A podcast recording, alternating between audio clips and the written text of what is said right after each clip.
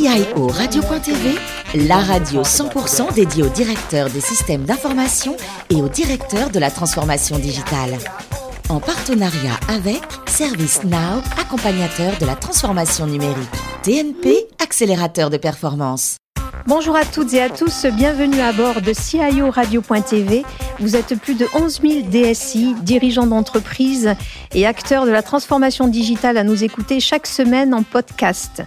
À mes côtés pour co-animer cette émission, Claire Delalande, Senior Marketing Director de ServiceNow France, et Guy Leturcq, Directeur Général et cofondateur de TNP Consultants. Bonjour Claire, bonjour Guy. Bonjour. Bonjour. Aujourd'hui, nous recevons Didier Aït, auteur de L'Intelligence Artificielle, ce qui va changer dans nos vies professionnelles, et président de IA Praxis. Bonjour Didier. Bonjour. Vous obtenez un MBA en administration des affaires à l'École supérieure de Toulouse et votre premier job consiste à créer virtuellement un objet, c'est ça ? Racontez-nous. C'est ça, c'est-à-dire de la CO mécanique. C'était mon premier travail en tant qu'ingénieur. Donc, c'était effectivement de mettre en place des systèmes de conception assistés par ordinateur dans la mécanique. Donc, de créer virtuellement des objets, de pouvoir calculer leur résistance au choc, etc., de pouvoir comprendre leur vie, enfin de voir jusqu'où on peut aller avec ce type d'objet en termes de résistance au niveau des matériaux, et tout ça de façon virtuelle. Et ceci dans les années 86-87, donc c'est vraiment une expérience très riche et fabuleuse, parce que ça ouvre au rêve, quoi. Bien sûr. Vous rentrez ensuite chez Cegid en 87, où vous êtes tour à tour ingénieur commercial, ingénieur des affaires internationales, chef de marché France. Et suite à cela, vous vivez une expérience professionnelle de 13 ans chez Standing Bureautique, une petite société en tant que DG. Alors, qu'est-ce que vous retenez de cette expérience ? Alors, déjà des deux, parce que je pense que Cegid a été une très belle expérience, parce que ça m'a permis de gérer deux approches, une approche managériale hiérarchique et une approche managériale transverse.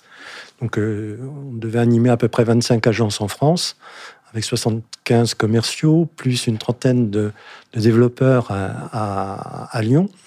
Donc, si vous voulez, deux types de management différentes. Et suite à cette expérience, qui était une expérience fabuleuse, je me suis dit, ce qui est intéressant maintenant, c'est plonger dans la petite entreprise, comprendre aussi comment ça fonctionne, parce que j'ai toujours eu à cœur, quelque part, de vouloir être consultant. Donc, à ce titre, être consultant, ça veut dire s'intéresser à tout type de culture, à tout type d'entreprise, à tout type de tissu économique. Et donc, le fait de pouvoir travailler autant dans une grande entreprise que dans une petite entreprise, c'était quelque chose de très, très intéressant. De surcroît, à Standing Bureautique, le président de Standing Bureautique est un ancien fondé de pouvoir de banque, donc il m'a appris aussi le métier de la banque, ce qui n'est pas négligeable, surtout en ce moment. Vous créez ensuite votre premier cabinet de consulting, InfoDA. Voilà, tout à fait. Vous écrivez votre premier livre sur votre sujet de prédilection, à savoir le management et tout ce qui est lié, je dirais, à l'organisation des entreprises. Et puis en avril 2019, vous recréez une société. Tout à fait. Praxis. Expliquez-nous ce qu'est cette société et ce que vous y faites. Alors, IA Praxis a pour vocation d'aider les dirigeants d'entreprises, en sachant que IA Praxis, la cible marché, ce sont des PME, PMI, ETI. Donc, les accompagner à cette transformation numérique qui aujourd'hui, je dirais, est obligatoire. Donc, accompagner le chef d'entreprise, ça revêt en réalité pour le chef d'entreprise 4 volets. Le premier, c'est de savoir avoir une vision, une stratégie adaptée au changement. Ça, c'est le premier point. Le deuxième point, c'est être en capacité de convaincre ses collaborateurs de ce changement. Le troisième point, c'est de motiver ses collaborateurs. Et le quatrième, c'est de mettre tout le monde en mouvement pour réaliser effectivement cette transformation numérique. Et enfin, pour en venir au sujet du jour, vous écrivez votre deuxième livre qui s'intitule « L'intelligence artificielle, ce qui va changer dans nos vies professionnelles » aux éditions Ovadia. Alors, comment vous est venue l'idée de ce livre ? Alors ça, c'est venu d'une réflexion suite au premier ouvrage. Et il y a 3 ans de cela, on commençait à parler d'intelligence artificielle, je dirais, dans les médias, de façon un peu plus prononcée. Et on a dit, oui, l'intelligence artificielle, ça va diminuer les tâches rébarbatives et augmenter le côté intellectuel des choses, quoi. Là, je me suis dit, mais cette réflexion, je l'ai déjà entendue quelque part, et il y a déjà quelques années.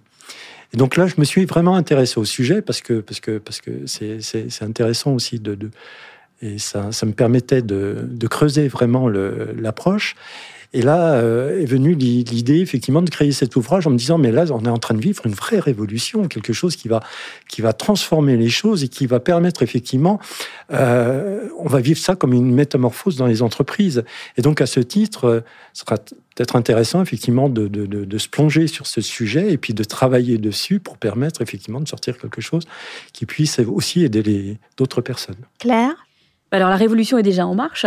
Oui, tout à fait. Est-ce que votre réflexion continue à évoluer de jour en jour en fonction des échanges que vous pouvez avoir avec différentes entreprises, de ce que vous pouvez voir sur le marché ? Comment est-ce que votre état d'esprit évolue sur le sujet ? Je dirais qu'effectivement, aujourd'hui, de toute façon, on est dans ce qu'on appelle un changement permanent. Aujourd'hui, dire à une entreprise, voilà, vous avez fait telle phase de changement, c'est terminé, on va pouvoir continuer gentiment, ça c'est fini. Aujourd'hui, on est vraiment, réellement dans ce changement permanent. Donc ça amène à deux choses. La première réflexion pour le chef d'entreprise, c'est d'avoir une réelle vision. Donc ça veut dire, avoir une vision, ça veut dire être leader, être capable de comprendre et d'être visionnaire dans le temps. Donc d'être en capacité de se projeter sur 10, 15 ans, ce qui est quand même quelque chose d'important. Mais aujourd'hui, c'est obligatoire pour un chef d'entreprise. Derrière ça, ça veut dire qu'il faut mettre en place une stratégie aussi qui soit adaptée à ce changement.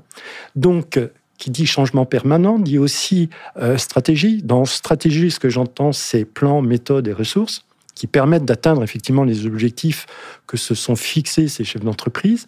Et donc, en conséquence, pour mettre tout ça en mouvement, il faut à la fois être capable de mettre en place une vision, d'avoir une stratégie adaptée au changement, de créer un horizon partagé, car cet horizon partagé, il va permettre de motiver vos équipes.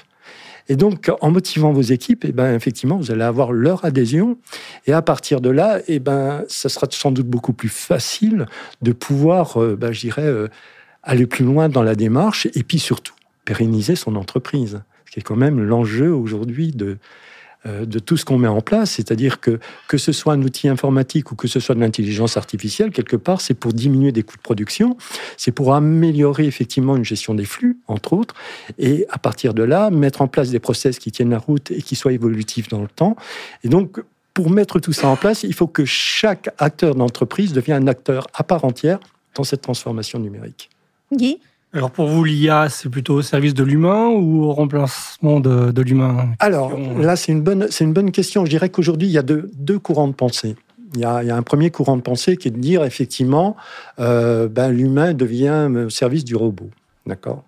Le deuxième, c'est de dire, effectivement, l'IA va permettre d'augmenter l'humain. Je serais plutôt dans le deuxième choix, c'est-à-dire qu'effectivement, pour moi, l'intelligence artificielle doit rester un outil dans le sens où il doit permettre d'augmenter l'humain et non pas l'humain au service de l'IA. Voilà. Claire ? Et justement, pour rédiger cet ouvrage, vous avez interrogé des chefs d'entreprise ? Alors, interrogé des chefs d'entreprise, j'ai aussi beaucoup lu dans le domaine, que ce soit des revues scientifiques ou que ce soit des thèses, effectivement, sur ces différents domaines. Ça a pris quand même 2 ans de recherche, avec l'aide d'une collaboratrice qui m'a fortement aidé pour la recherche de documentation, parce que là, il fallait une documentation scientifique probante et suffisamment étoffée pour permettre, effectivement, de réaliser cet ouvrage. Je me posais la question de l'accueil des chefs d'entreprise lorsque vous alliez présenter votre projet de livre. La curiosité, parce que effectivement, ils sont aussi dans la... à un moment donné, j'avais fait un article sur le malaise du chef d'entreprise face à l'intelligence artificielle. Parce qu'effectivement, c'est une belle boîte noire, tout ça. Hein, c'est-à-dire qu'il y a plein de choses qui rentrent, on ne sait pas trop ce qui est traité à l'intérieur, puis il y a des choses qui sortent. Mais pour le chef d'entreprise, c'est de pouvoir maîtriser tout ça, quand même.